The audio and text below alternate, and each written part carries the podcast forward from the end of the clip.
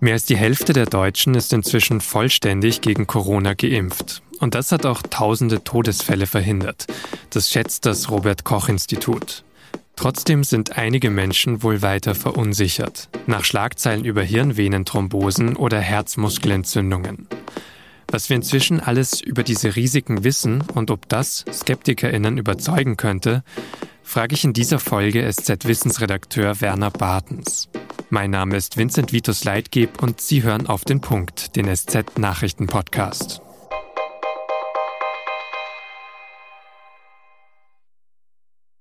Vor einer Woche hat das RKI eine Modellrechnung präsentiert. Nach den ersten sechseinhalb Monaten der Impfkampagne sollte die einen kleinen Zwischenstand geben. Wie erfolgreich war die Kampagne bisher? Im Verlauf der dritten Corona-Welle sollen demnach geschätzt rund 40.000 Todesfälle verhindert worden sein. Ohne die Impfungen hätten sich demnach mehr als 700.000 Menschen zusätzlich neu infiziert. Mehr als 76.000 Menschen hätten ins Krankenhaus gemusst. Eine ziemlich erfolgreiche Bilanz der Impfungen also. Inzwischen stockt die Kampagne aber, das haben wir hier auch schon öfter berichtet. Immer weniger Menschen lassen sich impfen. Und die 7-Tage-Inzidenz steigt seit Wochen wieder. Laut RKI liegt sie an diesem Freitag bundesweit bei 30,1.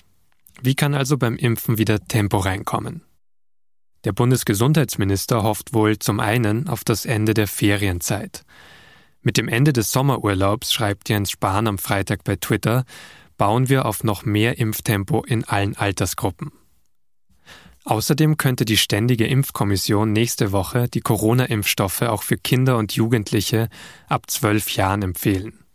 Zumindest hat ein Mitglied der STIKO, Martin Terhardt, am Donnerstag im RBB gesagt, dass ein aktualisierter Empfehlungstext fast fertig sei, auch wenn er nicht gesagt hat, wie diese Empfehlung dann aussehen wird. Die STIKO könne die Risiken für Nebenwirkungen wie Herzmuskelentzündungen inzwischen besser einschätzen, so Terhardt. Bisher empfiehlt die STIKO den Kindern die Impfung ja nur, wenn bestimmte Vorerkrankungen vorliegen. Und eine umfassendere Empfehlung könnte für mehr Vertrauen sorgen. Und genau das, also Vertrauen in die Sicherheit der Impfung, könnte auch andere Menschen überzeugen, die bisher skeptisch sind. Das hat mir mein Kollege Werner Bartens gesagt. Er ist Arzt und arbeitet im Wissensressort der SZ.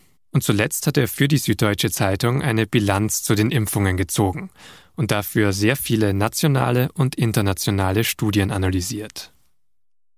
Werner, es gibt ja tatsächlich noch viele Menschen, die gerade noch doch Bedenken haben, sich gegen Covid impfen zu lassen. Woher glaubst du, kommt das denn?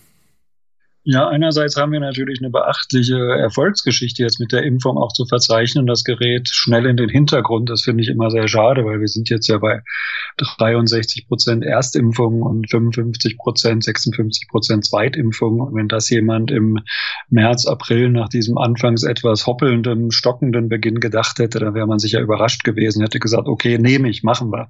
Ähm, das andere ist, das ist typisch menschlich, dass wir natürlich irgendwie so den Negativblick auf Gefahren und auf Bedrohungen haben. Und da ist natürlich seit Wochen, seit Monaten, da müssen sich die Medien vielleicht auch an die eigene Nase fassen, ist natürlich immer von Herzmuskelentzündung, Herzbeutelentzündung, also Myokarditis und Perikarditis die Rede.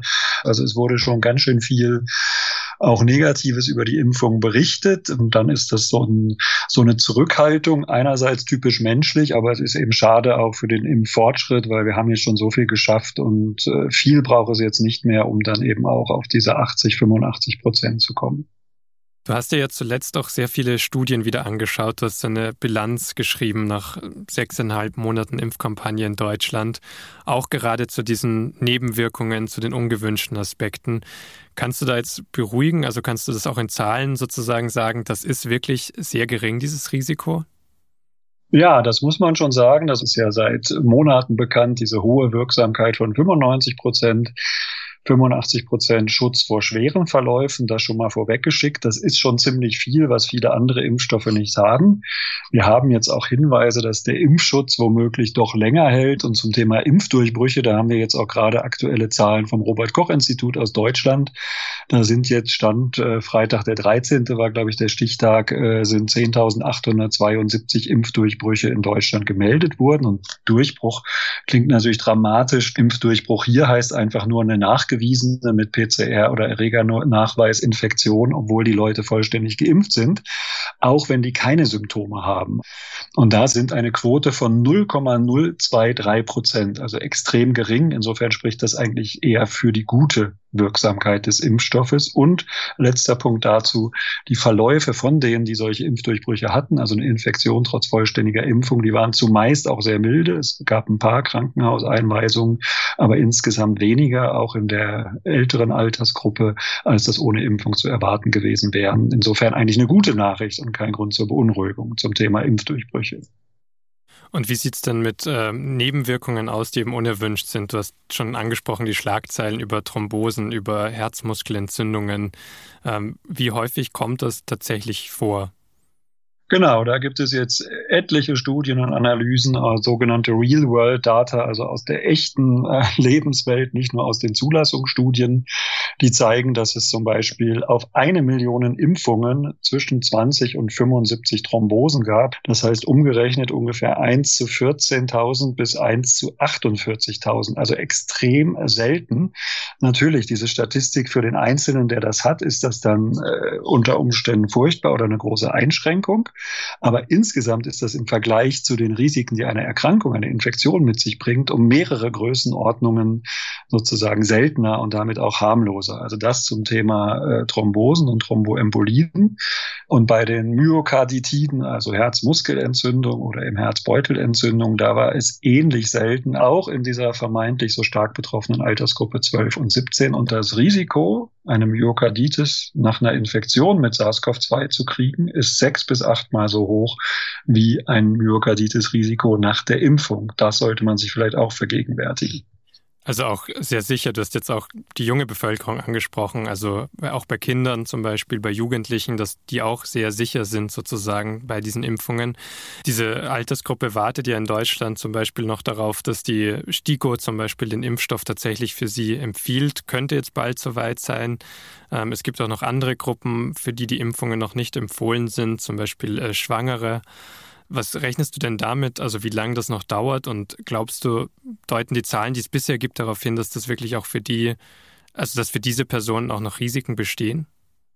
Ich würde das erstmal gerne ein bisschen korrigieren oder insofern richtig stellen, dass oft der Eindruck entsteht, die STIKO sei so eine Bridge-Runde oder so ein Kaffeetrinker-Club. Also die arbeiten ziemlich viel und ziemlich intensiv und man wartet in dem Sinne nicht auf die, dass die mal jetzt endlich in die Pötte kommen sollen, sondern die machen das so schnell es geht und wenn die Daten halt noch nicht da sind, dann sagen sie, das reicht uns noch nicht. Gerade bei dem Thema junge Leute haben ein geringeres Risiko durch die Krankheit, deswegen muss die Impfung da besonders sicher sein. Und was die Schwangeren angeht, da gibt es in Deutschland auch noch keine generelle Empfehlung. Man weiß, dass die Infektion für Schwangere und das ungeborene Kind deutlich gefährlicher ist als ähm, also dass das im Vergleich zu einer nicht infizierten Schwangerschaft mit mehr Risiken einhergeht für die Mutter wie für das Kind. Äh, insofern gibt es auch Länder, die das schon machen, die Schwangere impfen. In den USA gibt es seit diesem Mittwoch, also seit drei, vier Tagen, die Empfehlung, äh, dass Schwangere geimpft werden sollen. Die sind da auf eine Studie mit 2500 Frauen, haben die das daraufhin geändert, wo sich eben durch die Impfung keinerlei äh, erhöhte Risiken gezeigt haben. Ähm, da weiß ich nicht, ob das der STIKO schon ausreichen würde. 2500 sind jetzt eben auch nicht so wahnsinnig viele Teilnehmerinnen in so einer Studie, wie ihr vielleicht gehört habt oder wie man vielleicht merkt, wenn man äh, die, die seltenen Nebenwirkungen, jetzt Myokarditis oder andere Dinge betrachtet, die im Bereich von 1 zu 20.000 oder 1 zu 50.000 liegen. Jetzt hast du ja schon eben sehr viele Zahlen vorgetragen, die alle eigentlich darauf hindeuten, dass diese Impfung eben wirklich sehr sicher ist. Trotzdem haben wir begonnen mit Menschen, die jetzt vielleicht trotzdem noch Angst haben, die sich trotzdem vor diesen wenigen Risiken fürchten. Glaubst du, so ein Blick auf Zahlen hilft denen tatsächlich? Kann die überzeugen, sich doch impfen zu lassen? Oder wie erreicht man dann Menschen, die jetzt noch skeptisch sind? Ja, ich glaube, es ist wichtig, dass man in dieser Frage offen bleiben sollte für alle Seiten und nicht unbedingt sagen will, ich will Recht haben, sondern ich bin offen für Ergebnisse, Erkenntnisse. Und da sind nun mal in dem Bereich Studien, Daten, Zahlen sehr, sehr wichtig. Und wenn der, wer die unvoreingenommen prüft, der müsste eigentlich zu dem Schluss kommen, dass die Impfung tatsächlich ziemlich, ziemlich sicher ist im Vergleich zu dem, was droht, wenn man krank wird. Vielen Dank äh, für die Erklärungen. Ich danke. Die militant-islamistischen Taliban haben weitere große Städte in Afghanistan eingenommen. Am Freitagmorgen wurde zuerst bestätigt, dass sie jetzt Kandahar, die zweitgrößte Stadt des Landes, kontrollieren. Kandahar hat mehr als 650.000 Einwohnerinnen und ist das wirtschaftliche Zentrum des Südens von Afghanistan. Dort in der Nähe haben die Taliban später am Freitag auch die Stadt Lashkar eingenommen. Nachdem die Stadt wochenlang schwer umkämpft war und die afghanische Regierung sogar noch Spezialkräfte dorthin geschickt hatte. Jetzt sind insgesamt nur noch drei Großstädte unter Kontrolle der Regierung, darunter die Hauptstadt Kabul. In Deutschland hat sich inzwischen auch Bundesinnenminister Horst Seehofer zur Lage in Afghanistan geäußert. Genauer gesagt zu den Ortskräften. Das sind Menschen aus Afghanistan, die in den vergangenen Jahren für die Bundeswehr oder Bundesministerien in Afghanistan gearbeitet haben und die jetzt in Gefahr sind.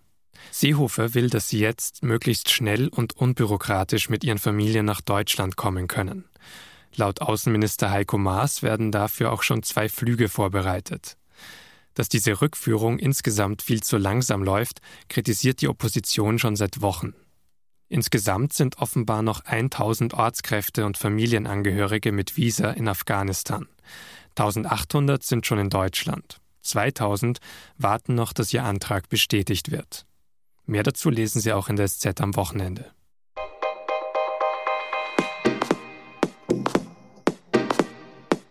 Das war auf den Punkt an diesem Freitag, den 13. August. Redaktionsschluss war diesmal 15.30 Uhr.